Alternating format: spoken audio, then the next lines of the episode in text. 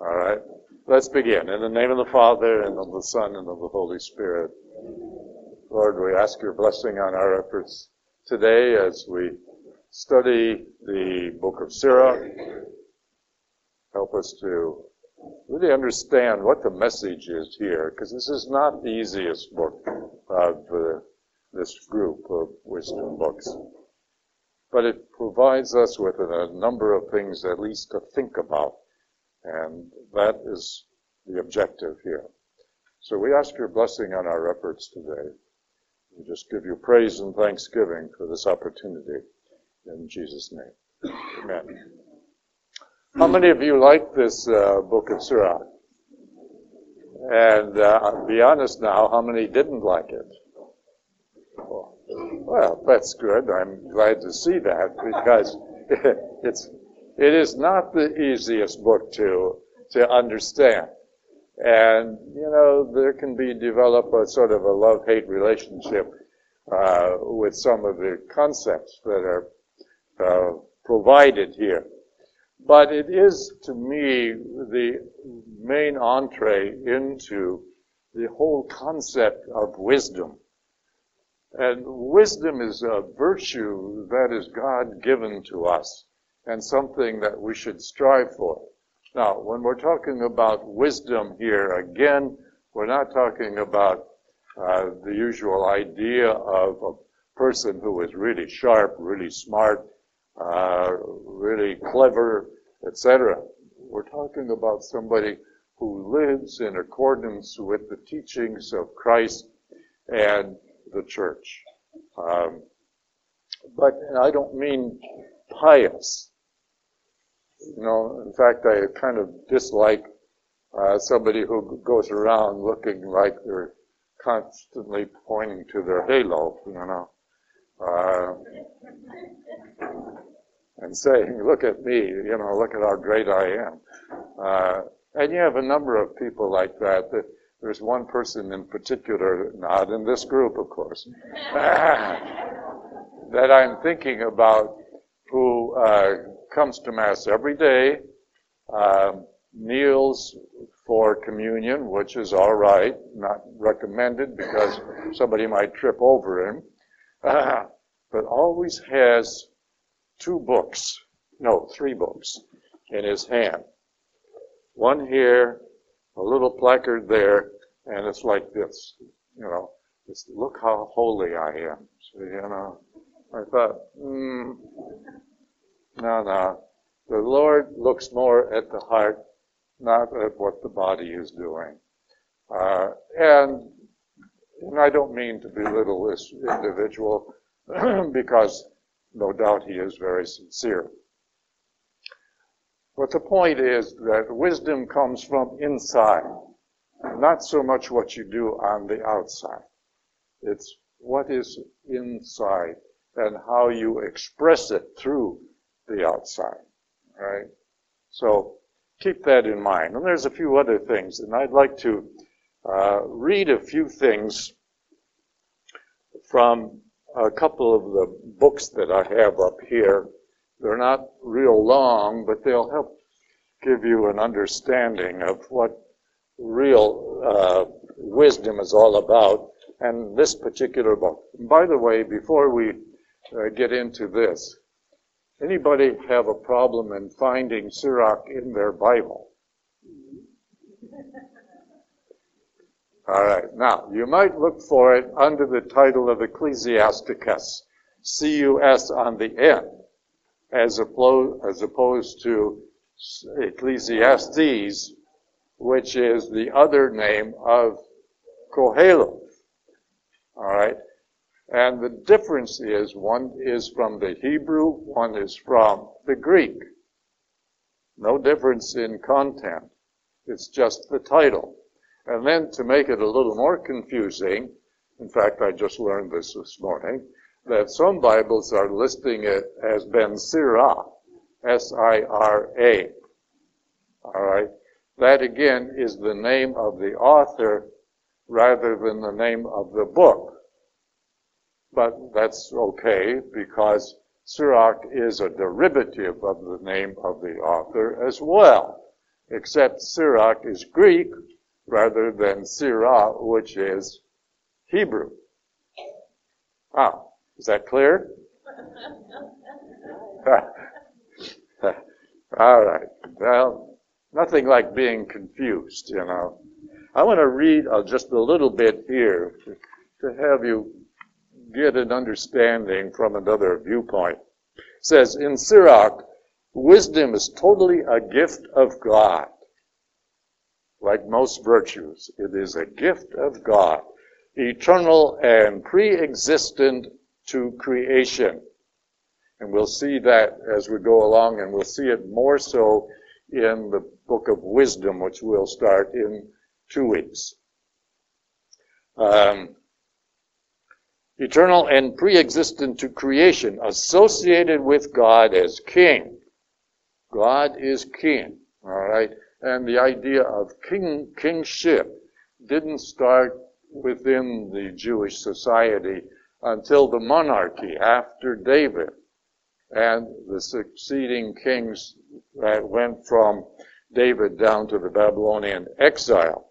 But the monarchy actually failed in what it was trying to do, uh, and that was to make Judaism and Israel uh, comparable to the surrounding nations, um, and yet it was because of the sinfulness of those kings that followed David and Solomon. Uh, it never really developed as it should have and died out with the Babylonian exile. All right, let's go on.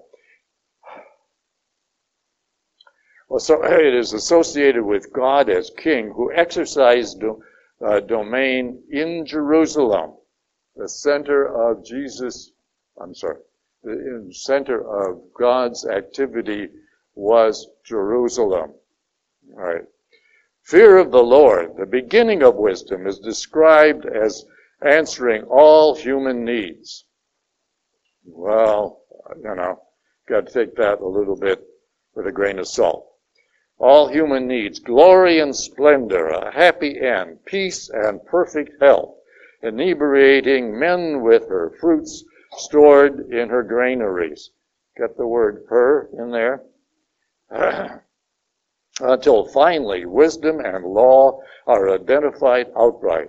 While Sirach is therefore preoccupied with the traditions of Israel, he is also, see, the writer, Sirach, the writer, is therefore preoccupied with the traditions of Israel. He is also oriented to the practical according to the law of wisdom. And I won't go on, but you see, the importance to the writer of the gift of wisdom and how it relates to God Himself. I want to read another section from this book here. It says, The author, a sage who lived in Jerusalem, was thoroughly imbued with love for the law, the Torah, the priesthood, that existed in the second century BC, the temple, and divine worship. As a wise and experienced observer of life, he has addressed himself to his contemporaries with a motive of helping them to maintain religious uh, faith and integrity through the study of the holy books and through tradition. that's what got him in trouble you got to remember what's going on at the same time. This is the second century BC when this was written, early part. We don't have a specific date, but somewhere is between uh, the 200 and 175 year BC. Okay. What was going on at that time is that Israel had been overrun by the Greek Empire and was conquered and was run by the Seleucid kings. That is, when Alexander the Great died, the kingdom, the Greek Empire, sort of broke up into ten different little kingdoms. Uh, the northern part, or that which remained in uh, Asia, South Asia, and a little bit of Europe, uh, was called the Seleucid kings, five of them, and the other five were across North Africa. Those were the Ptolemies. All right. You had Antiochus IV was the one that tried to force Hellenism, that is the Greek culture, onto the Jewish people and forbid them to do a number of their ritual practices. So you had a lot of problems facing the Jewish people at this time, made worse by the fact that many of the Jewish leaders were beginning to accept the Hellenistic ideas because they were a little uh, looser, uh, a little more promiscuous, uh, but also they had a lot of fanfare and dignity, and they enjoyed a, a lot of privileges. So there was good and bad among all of this going on. And so the whole idea of the writer is to try to hold the people down to the, the traditional, old-fashioned Jewish concepts and rules and laws, etc., etc. So that's what you're facing when you read this book. And you have to kind of remember that because it only makes sense when you read how strict he seems to be. And yet there's a lot of good. There's also a lot of things that uh, Jesus also tried to change. Now, the problem with reading Sirach is there's a heck of a lot of detail. I think you would all agree with that. Almost too much detail, and you get lost in it. Well, the secret of reading this book is go over it quickly, don't get lost in the detail, but summarize the chapters uh, with a few words. And that's what we're going to do this morning to show you how, so that when you read the second half, you're going to be able to pick it up a little quicker, I believe. I hope.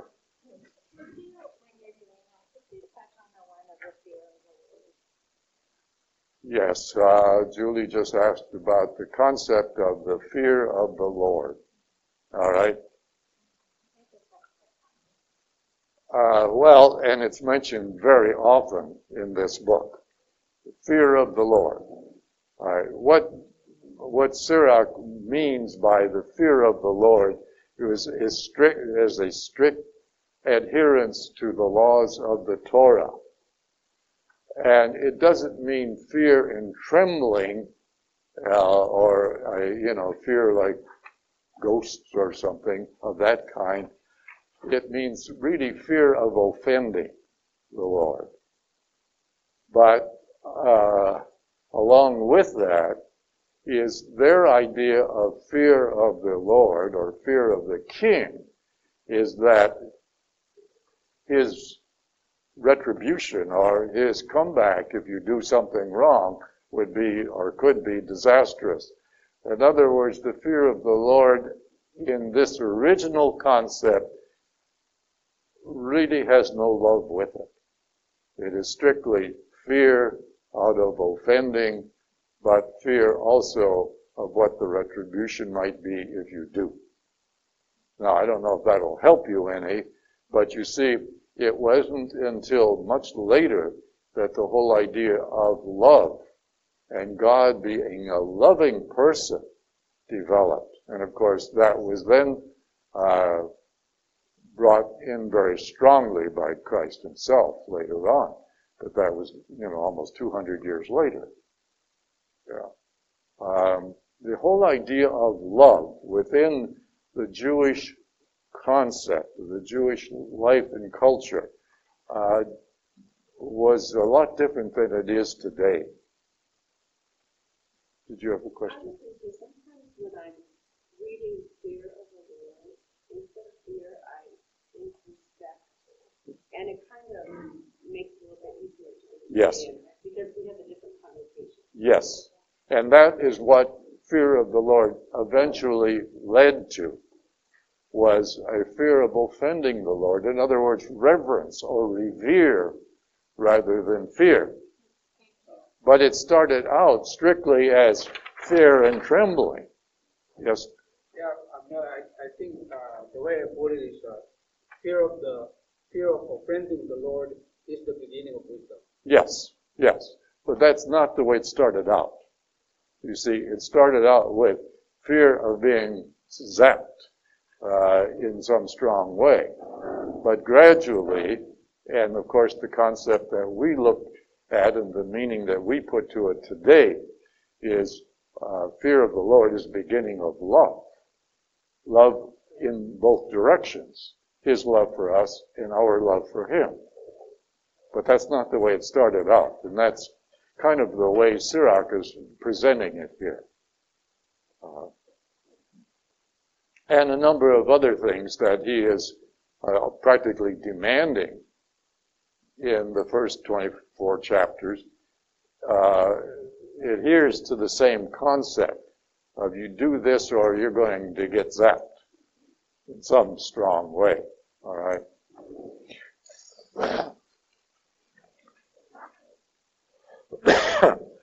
Let me talk a little bit about his developing this, and you can understand why it wasn't accepted in its original form, written in Hebrew, because of the Hellenistic cultures and the uh, temple leaders. Uh, Sirach was a Sadducee who fostered uh, and encouraged uh, the priesthood as the social and legal authority throughout Jerusalem and throughout uh, Israel in general. And the hierarchy of the Jewish people at that time uh, didn't like that idea. Uh, they wanted to embrace a lot of the Hellenistic and uh, the more uh, easier ways of of worshiping and some of the more promiscuous ways of the Greek culture. Greek culture, if you recall, was very advanced in many ways, but also there was no uh, moral restrictions within it. And of course, that's what some of these people really wanted was a looser moral uh, fiber. Okay. So it was not accepted. And it sort of died out in its circulation until, you know, 60 or so years later when somebody picked it up and it was found by Sirach's grandson in Africa where there was a growing Jewish population around the city of Alexandria. And that is where the Greek translation of the Hebrew scriptures actually started and was fostered.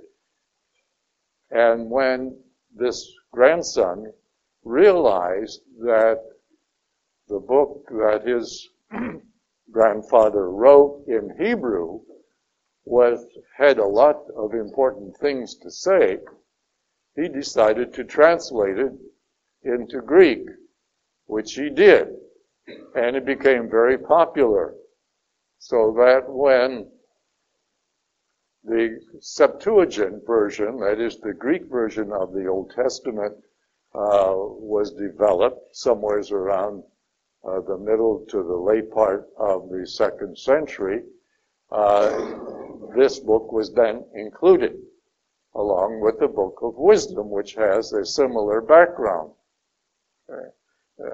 However, the, Jew, the, Jewish people who were uh, pretty much dominated by the Pharisee party, who did not want this kind of uh, book in there because of its restrictions, uh, was never accepted into the Hebrew version of the scriptures. So that is why Sirach and Wisdom is not in the Hebrew uh, canon of the Old Testament, and that is the same one now that was used uh, by Martin Luther when he started to when he broke away from the Catholic Church and started to change things and eliminate a lot of the things that were typically Catholic. As I've said before, the Greek version was used exclusively in the early days of the Christian church, and it was also used as the basis for the translation of the Hebrew scriptures into Latin by uh, St. Jerome in the fourth century.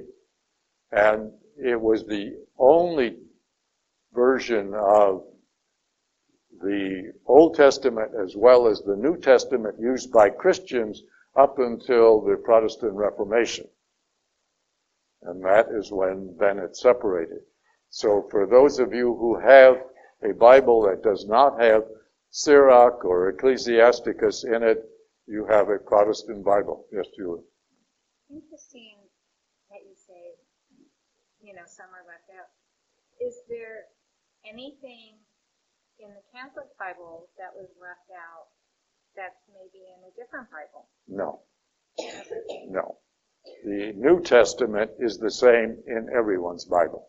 Obviously, the Jewish people don't use the New Testament. Right. And they don't even call their Bible, uh, you know, the Old Testament, the Bible. Except that that is kind of changing now with the, with the, uh, reform and, and, uh, you know, some of the more modern Jewish people. Okay. Similar question. The Jews who converted to Christianity, then they abandoned their old Bible and adopted the Greek Bible? In most cases, yes. Because they were primarily from locations outside of Israel. Now, I was talking about those Jews in Israel. Uh, well, you probably had some of each. Yeah. Those who, uh, you know, see, the Bibles weren't as, as, uh, common in possession as they are today. Very few people had them. You know. So copies of uh, that which was in Jerusalem and being used in the temple or synagogues in Israel was probably still the Hebrew and remained that way forever. Yeah. That sort of answer your question? Okay. Now you got me off and I lost track of where I was. Oh well, that's, that's the way life goes. Talking about things being left out. Yeah, all right. Well, I don't want to belabor that because I did write a paper on that earlier, and there's still copies, I think, back there if you if you uh, didn't get one. All right. Any other questions? All right. What I'd like to do is to go on to showing you how, if you kind of summarize each chapter into a few words, and then step back and look at what do you have here. Now, the foreword, before chapter 1, there's a foreword in there. That is really not part of the Bible. That is Jewish history. And it's there because of its historical content relative to this book. Like I just said a few minutes ago, it was written in the early part of the second century BC, but not accepted uh, because of its content and because of the author's association with the Sanhedrin. He was a Sadducee, and the Pharisees were in power. They didn't like what he had to say, so they didn't accept it. But when it got to North Africa and the Greek speaking Jews there found it, uh, the grandson of the author translated it into Greek, and it was then made rather popular and accepted by the Greek speaking Jews or the Greek speaking converts, and it got into the uh, Septuagint version of the Old Testament, the Greek version, that is.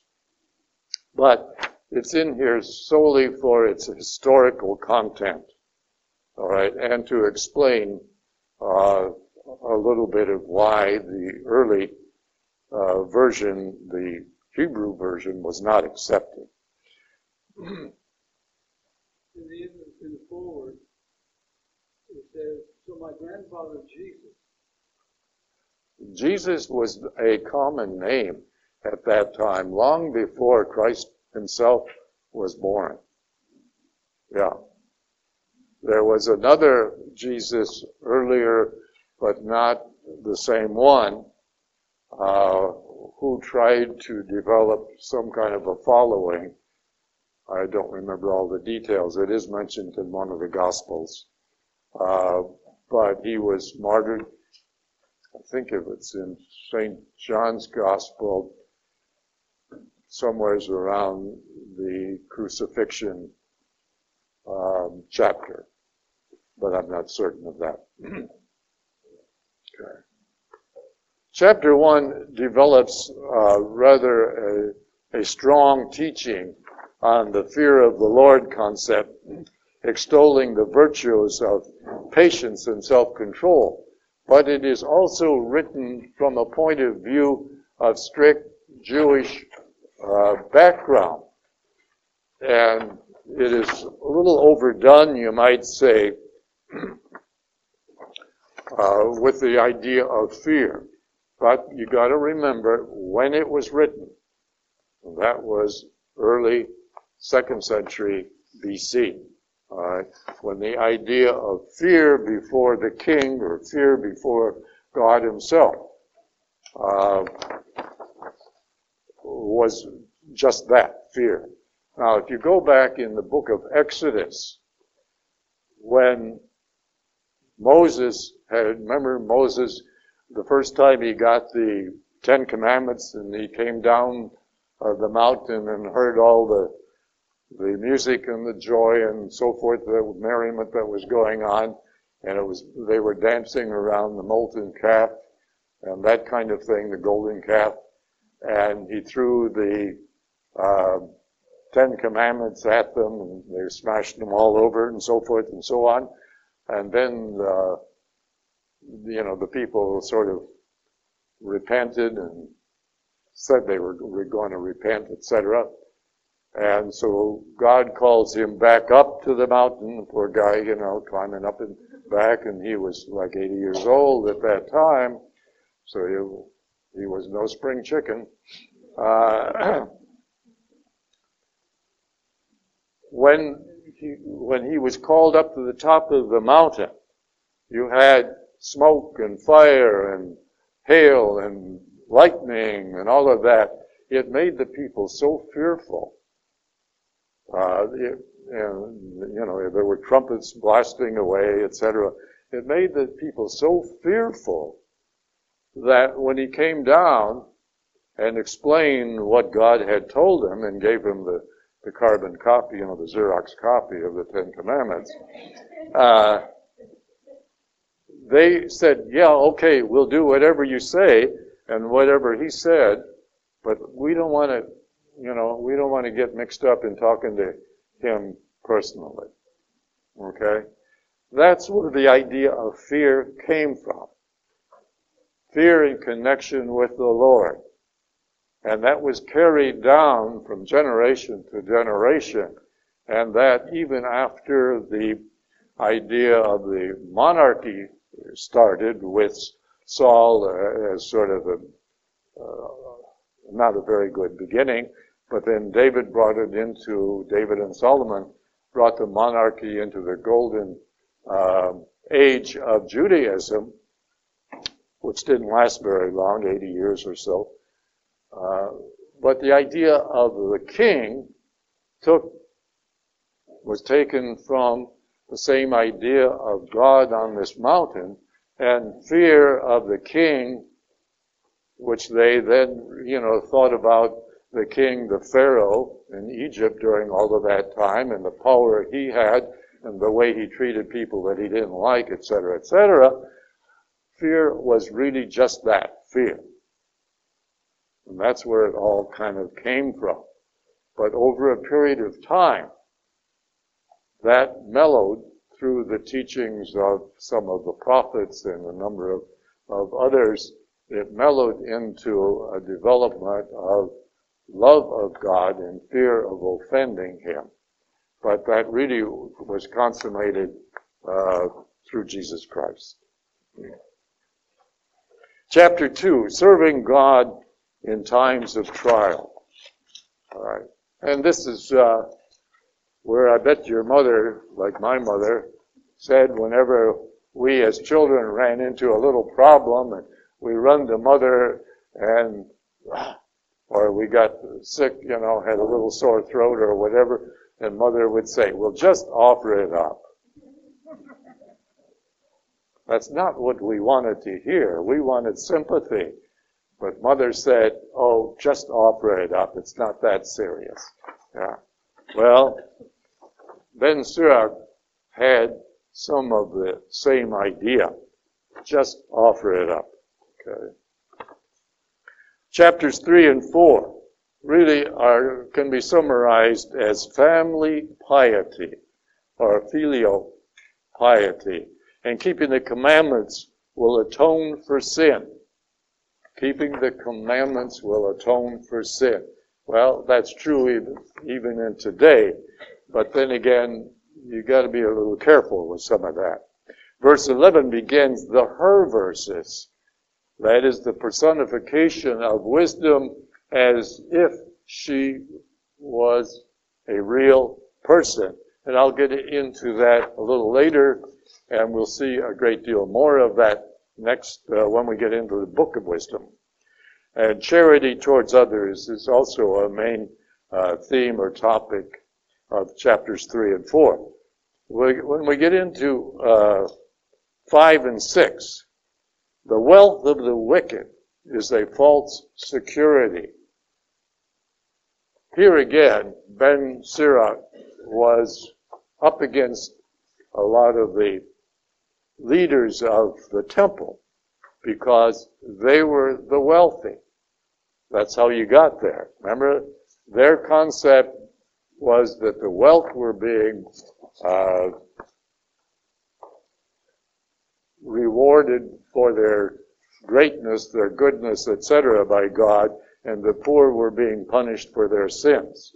That concept held, and it still was in vogue even down to the time of Christ. We'll talk a little bit about that in a few minutes when we get to chapter 12.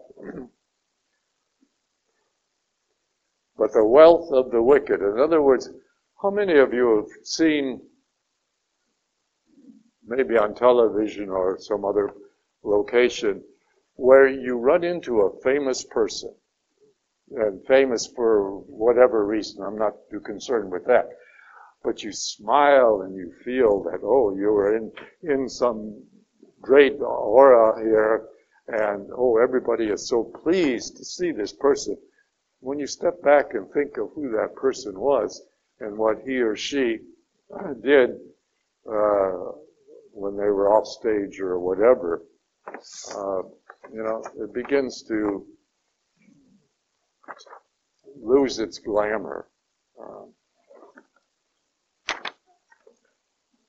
well, uh, you know, I'm not one to run up to a famous person and say hello and shake hands and just be so thrilled because I shook the hands of some person who was well known. Uh, now, that, that to me is not that important. Okay. And I think, you know, the counter to that is uh, chapter 7, uh, several practical, well, I mean, uh, chapter 8, prudence in social relations. In other words, be careful in whom you relate with or relate to um, because it might come back to bite you. Chapters 9 and 11. Prudence and reserve in dealing with women. Ooh. No wonder they didn't like that, you know. And moderation in dealing with others of all kinds. Right. Unfortunately, I could see where this book would not appeal to a lot of women because he really comes down strong on what uh, a good woman should be. And it kind of goes a little overboard, I think. Okay.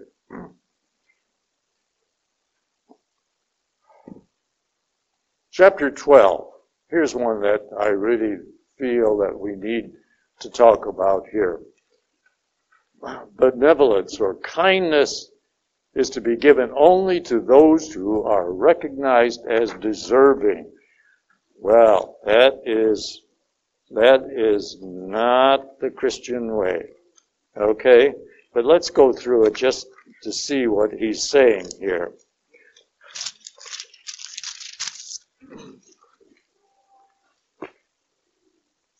If you do good, know for whom you are doing it. Well, I don't know about that. And your kindness will have its effect. Well, he's not very clear on that. But do good to the just man and reward will be yours. Not necessarily. If not from him, from the Lord. No good comes to him who gives comfort to the wicked nor is it an act of mercy that he does. And the next one is where we really have a problem here. Give to the good man and refuse the sinner. Refresh the downtrodden. Give nothing to the proud man. No arms for combat should be given to him, lest he use them against yourself. Well, I think the politicians should read that one because uh, we have violated that as a country many times recently. With twofold evil you will meet for every good deed you do for him. The Most High Himself hates sinners. No, absolutely not. He may hate the sin, but not the sinner.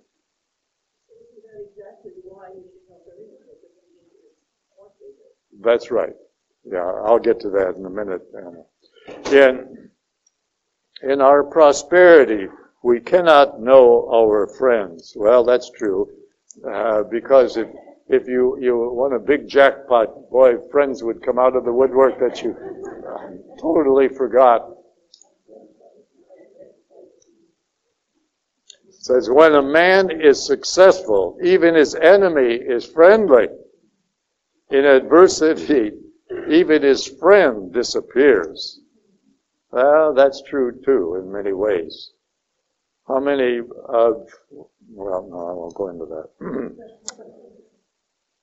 Never trust your enemy, for his wickedness is like corrosion in bronze. Even though he acts humbly and peaceably. Well, I, am not going to belittle it. You get the idea. No, Christ changed that entirely. The whole idea of love cannot be discriminatory. Now, I've heard people say, well, why feed people or why give money to people who are begging? Well, that might seem like a waste at times, but then again, you don't know the circumstances. There is a, I forget just which, where it is, I, I highlighted it here, but I don't want to go through the whole book to find it. But it says something about, um, I wish I could because the words are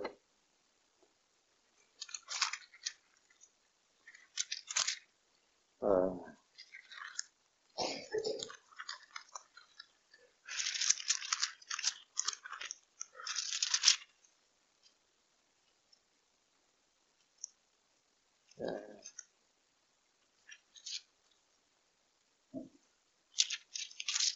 ma'am. I, I, I can't find the particular, I highlighted it, but nevertheless.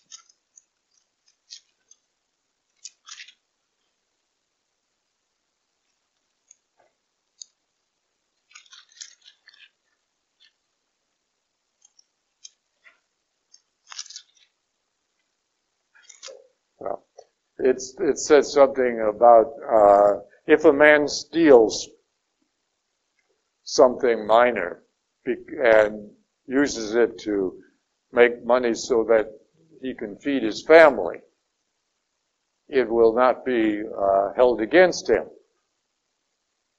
Uh, but he is still required to uh, pay the penalty.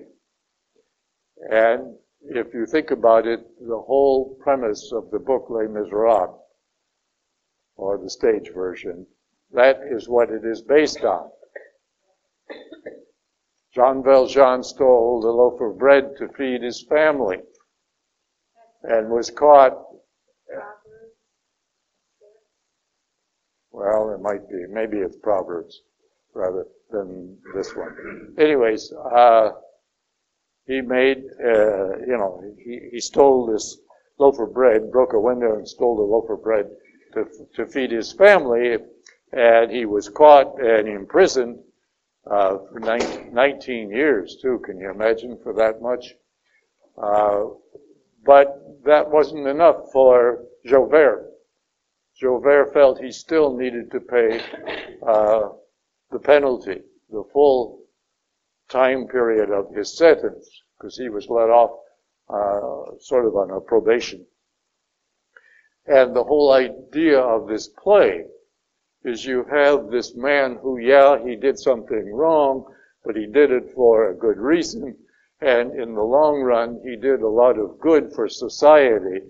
But on the other hand, you had uh, who was representing the law and felt that this man didn't pay, and regardless of the good that he did, it never made up for the sentence that he was originally given.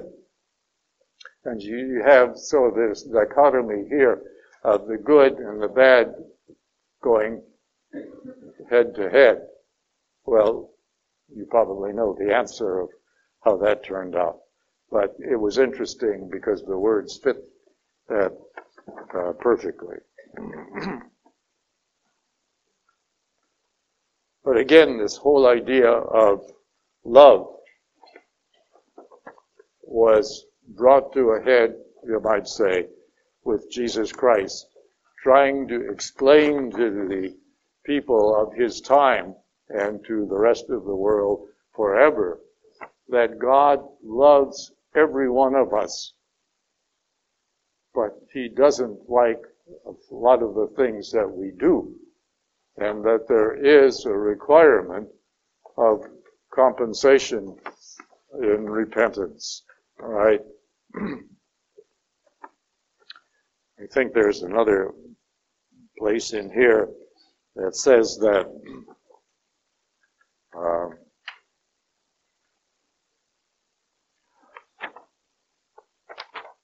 well, we'll get to it in a few minutes. Chapter 13 is much like chapter 12, but certainly not condoned by uh, Christian standards today. However, it does have some redeeming factors. All right. Chapter 14, control of the tongue and the joy of a good conscience.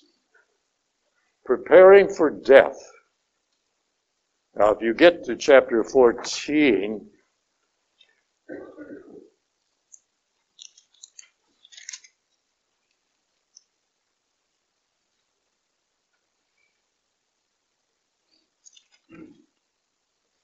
you'll see that the idea of, and this is another one of the reasons why this book was not accepted by the Jewish people in Israel at the time it was written, is because there is no understanding of life after death.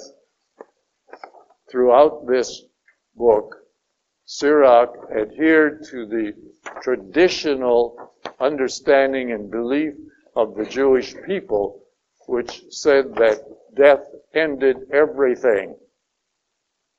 That was part of the under their interpretation of the Torah at that time, that death ended everything and everything that you have accomplished up to the point of death uh, will be forgotten. and all of your possessions will be given to somebody else.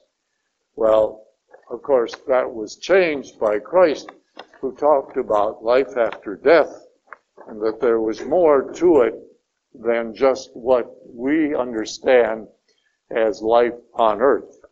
And that at some point in time, our bodies will be resurrected in the same way that Jesus Christ's body was resurrected. And that we will uh, begin, uh, again be put on, on earth. Not in the way of reincarnation, but this will be something entirely different and hopefully much better. Chapter 15, again, uh, wisdom, fear of the Lord is like a dutiful mother.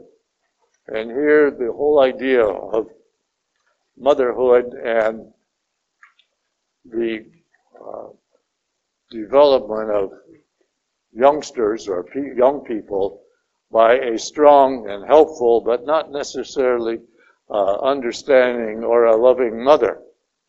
That's when, like I said, when I had a big problem, or my brothers and sisters had a problem of some kind, and it wasn't that significant, mother would just say, offer it up. Well, uh, that was not what we wanted to hear. You know, we wanted a, a little pat on the back or a pat on the head and some sympathy. But mother was not in the mood. Um, and she knew well. She was a loving mother, I have to admit.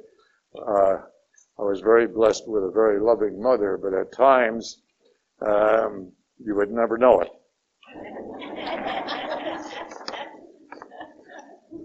she knew she knew when to withhold and when to give.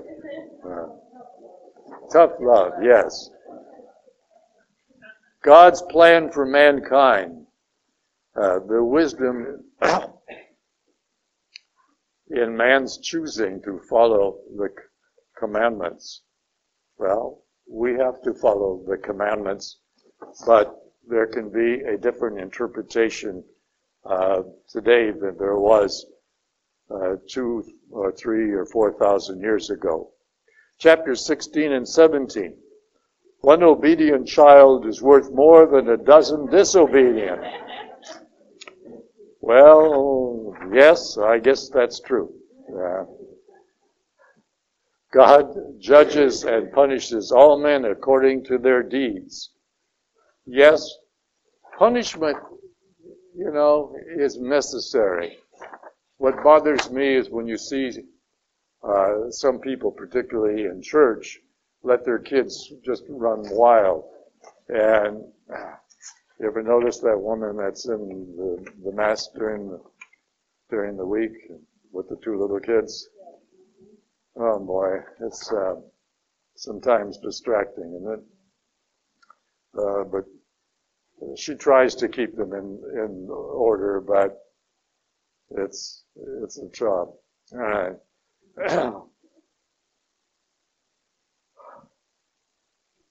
uh, chapters 18 and 19. Several subjects in the line with obeying the commandments.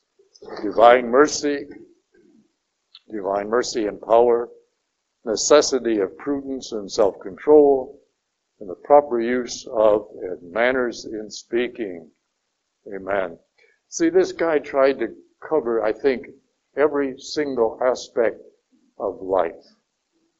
And that gets to be a little much.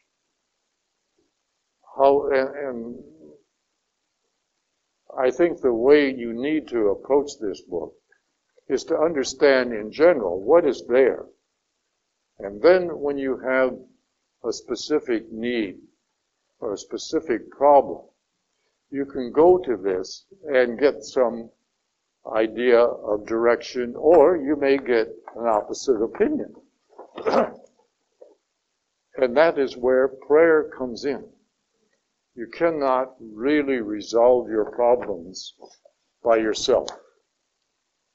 Prayer should be part of your activity, even if it's, Lord, help me through this mess, or, you know, help me do this little small item or project or job or whatever it is. But it is the Lord who will really help. And it really is a comfort once you have accomplished something, knowing that the Lord did help you. Chapters 22 and 23, laziness and foolishness, uh, and several subjects related to the ungodly. um, chapter 24 is the one I really want to get into. So, if you'll go to chapter 24.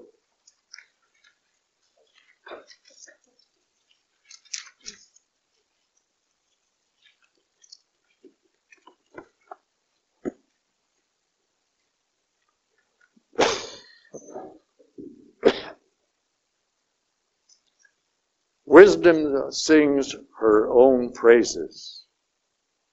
Now, what the heck does that mean? Okay? Well, says in this chapter, wisdom speaks in the first person, describing her origin, her dwelling place in Israel, and the reward she gives her followers. As in Proverb 8, wisdom is described as a being who comes from God and is distinct from Him.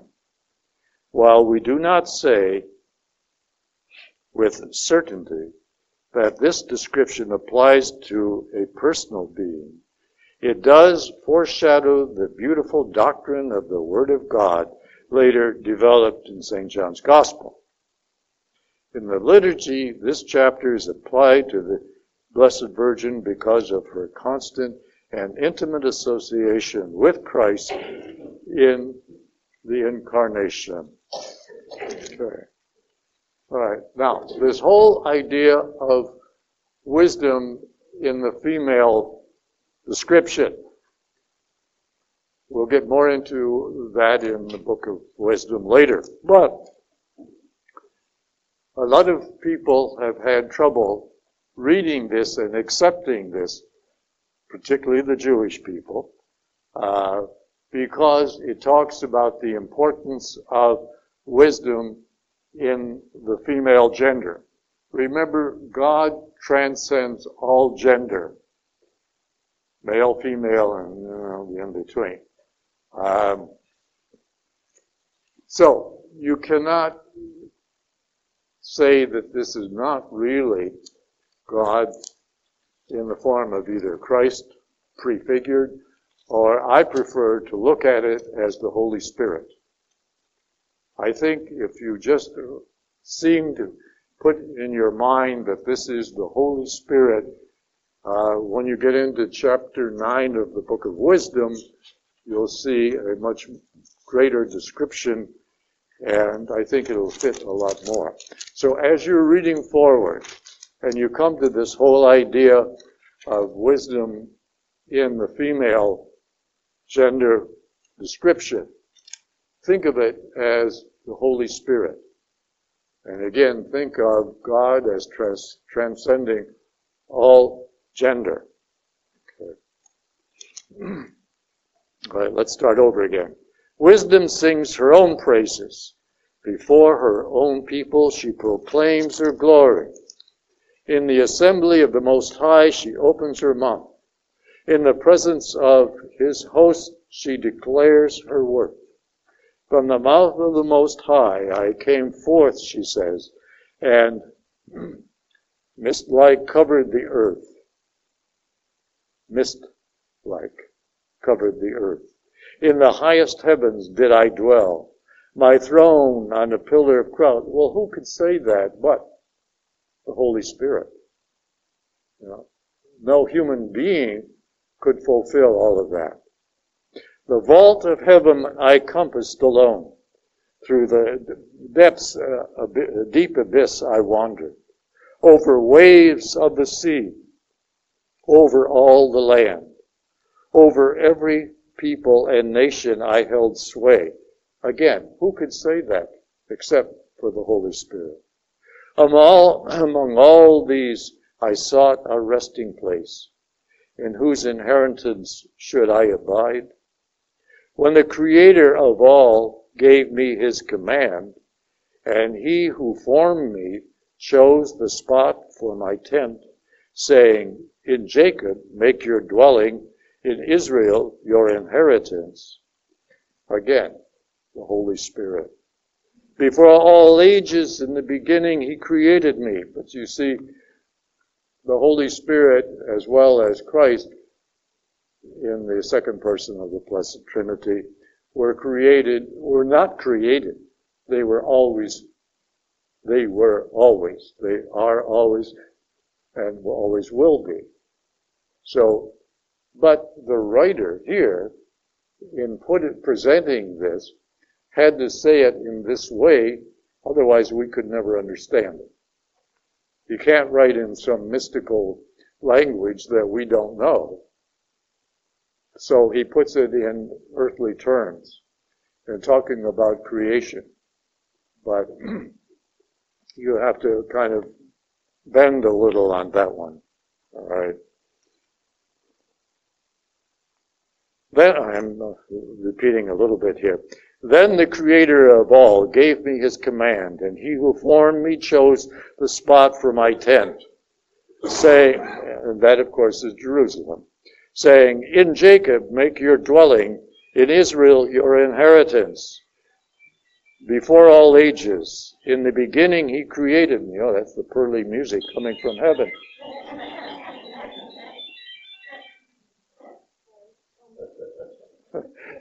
And through all ages I shall not cease to be.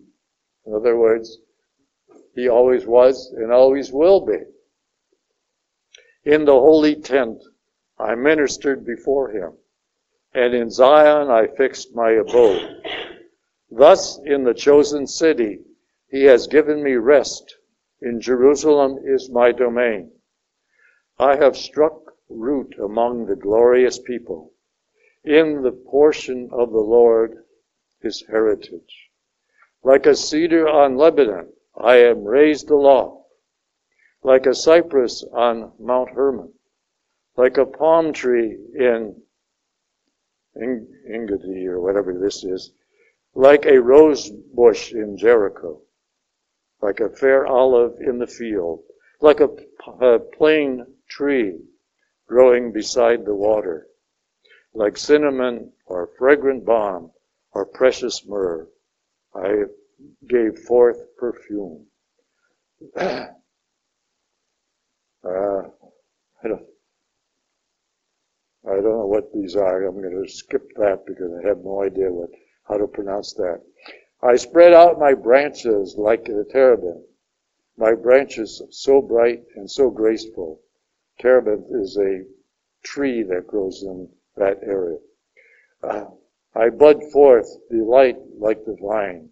My blossoms become fruit fair and rich. Come to me, all you that yearn for me and be filled with my fruits. That's like Christ saying in one of the Gospels, Come to me, all you who are labor and burden, and I will refresh you. Same thing. You will remember as sweeter than honey, better to have than the honeycomb. He who eats of me will still hunger because he wants more. Uh, he who drinks of me will thirst for more. It's not that he will be satisfied, as Christ says, of his body and blood. He who eats my flesh will never uh, long for food. He who drinks my blood will never thirst again. Uh, that has a different meaning. Okay? He who obeys me will not be put to shame, and he who serves me will never fail. All right. All this is true of the book of the Most High's covenant. Okay. Now, up through uh, almost from the beginning, through chapter 21, it is Lady Wisdom who is speaking. At 22, it changes and goes back to the voice of the author. So you got to be a little careful there. It says, All this is true of the book of the Most High's covenant, the law which Moses commanded us as an inheritance for the community of Jacob. It overflows like the Pishon with wisdom, like the Tigris in the days of the new fruits. It runs over like the Euphrates with understanding, like the Jordan at harvest, harvest time. In other words, he's talking about the abundance of wisdom that overflows all other concepts. It sparkles like the Nile, Nile, Nile with knowledge, like the Gihon, which is the old name for Nile, at vintage time. The first man never finished comprehending wisdom, nor will the last su- succeed in fathoming her. For deeper than the sea are her thoughts, her counsels than the great abyss. See, who could fit that description? No human being. It has to be the Holy Spirit. Now I, like a rivulet from her stream, channeling the waters into a garden, said to myself, I will water my plants. My flower bed I will drench. In other words, he's talking about people, his followers. Right? And suddenly this rivulet of mine became a river. Then this stream of mine a sea.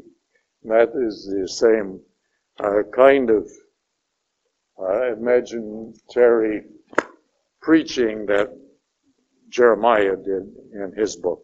Okay. This do I send my teaching forth, shining like the dawn, to become known afar.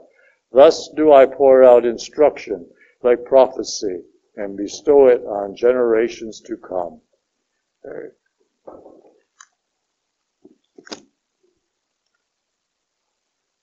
The whole idea of Lady Wisdom is confusing, and yet at the same time, it is very beautiful. Uh, we'll read more of that, but I want you to get uh, kind of comfortable in reading it that way, because it is uh, important that you understand how this reader can sort of depart from himself and bring in the voice of uh, what we call Lady Wisdom, for lack of a better term, uh, and then return to his own voice. Uh, that's if you don't understand it that way, it can be very confusing. All right. By summarizing these chapters into main categories, I think can help you better understand what he's saying.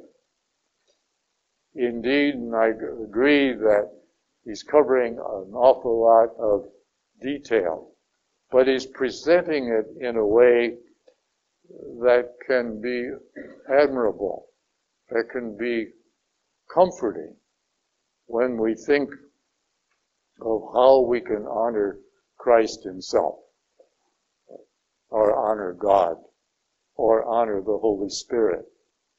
Because many of these things uh, sort of are attributes of one or more of the persons of the Trinity. Anybody have any questions? No questions? Now, Yes. when you say Lady Wisdom, is that synonymous with the Holy Spirit? Yes. That's the way I, I look at it. Yeah. You see, obviously, these people had no idea of a Holy Spirit. They would call God uh, the divine spirit, but it was a singular meaning because the people prior to the time of Christ had no concept or understanding of a Holy Spirit or Christ himself. The whole, the Trinity, the whole idea of the Trinity was non-existent prior to Christ. So the only way they could put this was to give it a separate voice uh, apart from God. Does that make sense to the rest of you? uh, the whole idea of, you see, Jesus in many ways did not bring a lot of new things into teaching. Most of his, uh, his teachings were based on the commandments and an interpretation of them. The one thing that he, or the two things that I can think of, the most important things that he introduced was the concept of the Trinity and the idea of the Holy Spirit as part of that and as himself equal to the Father and the Holy Spirit equal to him. And the three of them being one God. I think I may have told you one time my sister called me and she was just really indignant. She said, that priest of ours, he just said that, that Jesus, no, I forgot exactly how she worded it, but that the Father was on the cross with Christ.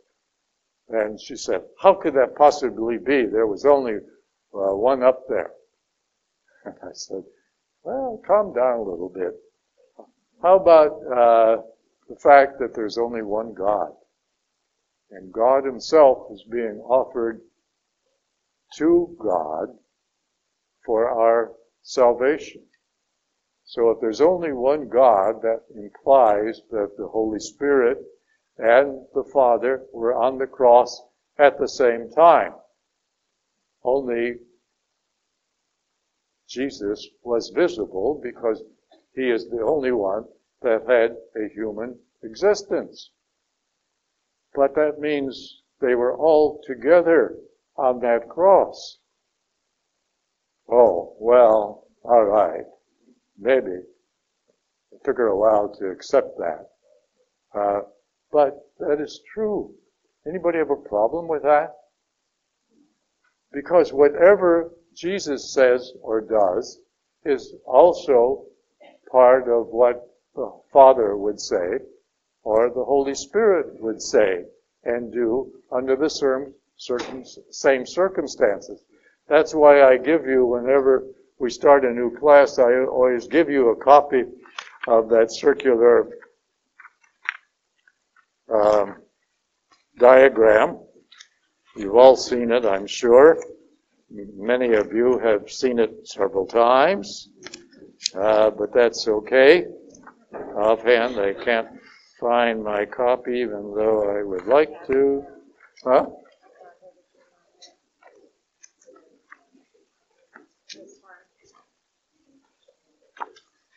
Thank you. No, no, no, no, the other, the other one. Yeah. Yes, that one there. Yeah. That is, yes, this one here. You all have copies, and some of you have multiple copies. That's all right. The idea of the circle is to show that there's one circle, but each of the persons of the Blessed Trinity have a part of this. This is a diagram illustrating God's plan of salvation.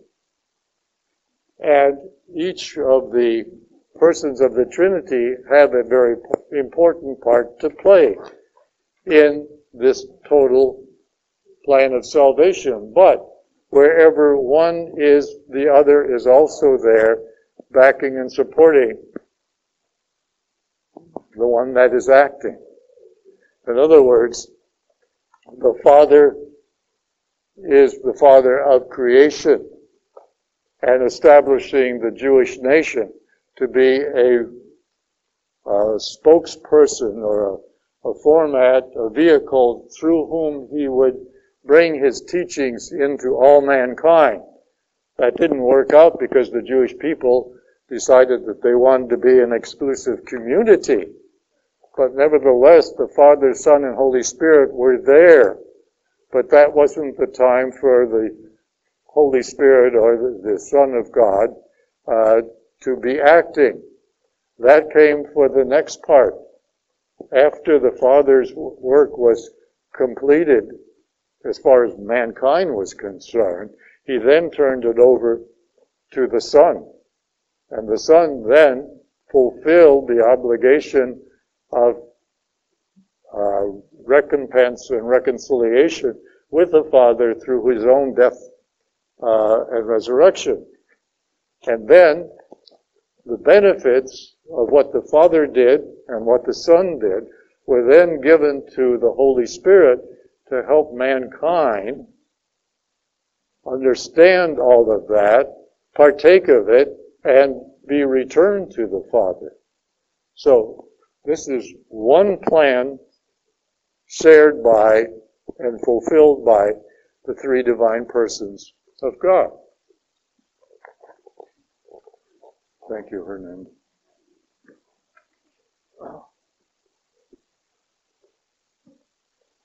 But where does Lady Wisdom come in? Well, the people of the writer's time here, Sirach's time, first and second century BC, had no understanding of that Trinity or Trinitarian concept. And therefore, the idea was probably planted in the mind and the head and the belief of this writer. And the only way he could express it without offending the culture of his time by calling this, you know, God part two or something like that, uh, he calls it Lady Wisdom. All right. That phrase is actually used in the, in the book of wisdom. Okay. But I think what it is, is he's trying to get the people ready for the idea of the coming of Christ, just as um, the prophet Isaiah in chapter 53 gets uh, the people ready for the coming of Christ himself. And in Psalm 22, you have another of that prefiguring idea of who Christ is and how he relates to mankind, even in pre-Christian times. Sometimes I get a little carried away. I know that. But, uh, I think it's it's helpful for understanding some of this because uh, I, I think this book of Sirach is beautiful, but you've got to be a little careful. There's nothing wrong with saying that this is now changed. You know, certain aspects of this book has now been changed by Christ Himself. And not that Sirach was wrong, but the development of who God is and the love of God has now uh, been extended into the Christian era and become a more personal thing. The love of God never was preached or taught or properly even thought about in pre-Christian times as something coming directly from God to an individual. The whole idea of God doing something for me as an individual in that time period was totally non-existent. Now, they would go to temple and pray, but it was more like they were making a, a pledge or a, a petition, you know, to like Queen Elizabeth, uh, somebody who is good and, and loving for her people, but there is no personal relationship between Queen Elizabeth and all of her subjects. Uh, and those people accept that. And the only, you see, the only background that the Jewish people had was the Pharaoh in Egypt. And his people knew that he had power, he was capable of doing many things, uh, even putting people to death if he didn't like them, etc. Uh, but he wasn't there to help each individual. And so the whole idea of love being an individual thing between God and a person was non-existent in the Jewish pre-Christian era. And even afterwards, unfortunately, they didn't accept that, uh, be, pr- pretty much because of the Trinity was too much for them to accept. Their most common prayer, like our glory be to the Father and to the Son, etc., their most common prayer is called the Shema. And it starts out as our God is one. And that is the way they look at it. It is still the pre-Christian concept of who God is. One. and they refuse to accept the idea of who Christ was, even though they were looking for a Messiah. Their objective in looking for that Messiah was to rout them from the Romans. Never in their mind did they think of the Messiah as being God himself, coming down here for a totally different reason. Had nothing to do with routing the Romans. It was totally spiritual. This idea of spirituality really did not develop until the Christian era. So, we have a lot of things to go forward. For next week, I would like to take the second part, or the second half of the book of Sirach, and, I'm sorry? Oh, alright. Yeah, well, yeah, read the rest of Sirach so that you can better understand what he's saying in concept. But then, when you're finished, you know, next week we'll do this, but when you're finished with this book, don't just set it aside and forget about it. It is something that you should give kind of thought to because it does touch on virtually every aspect of our existence. And there's something good to say about all of it. And I think it's a beautiful book in itself, but you got to be a little careful about how did the Jewish people look at it at one time, how do Christians now look at it at a different time period. That's to be understood. You have some of that in the Book of Wisdom as well. The Book of Wisdom has a similar background uh, to Sirach in that it was written in uh, a Greek atmosphere. It was written in Greek, and it was never accepted by the Palestinian Jews, that is, the Jews in Israel. Uh, partly because it was written in Greek, partly because it was written much later after they sort of closed the gates on what was going to be in the Hebrew version of the Old Testament. Uh, but the Book of Wisdom, I think, is probably uh, the most beautiful of all of these seven books that we call the wisdom books. It has a lot to say, particularly about Lady Wisdom. And think of it there as the Holy Spirit. Okay. Any questions? Alrighty, then let's end with a prayer. Lord, we ask your blessing on our efforts as we go forward trying to understand what it is that you want us to understand and hear in the study of these books of wisdom. Help us to open our minds and our hearts to really hear what you want us to hear, not necessarily what is said up here.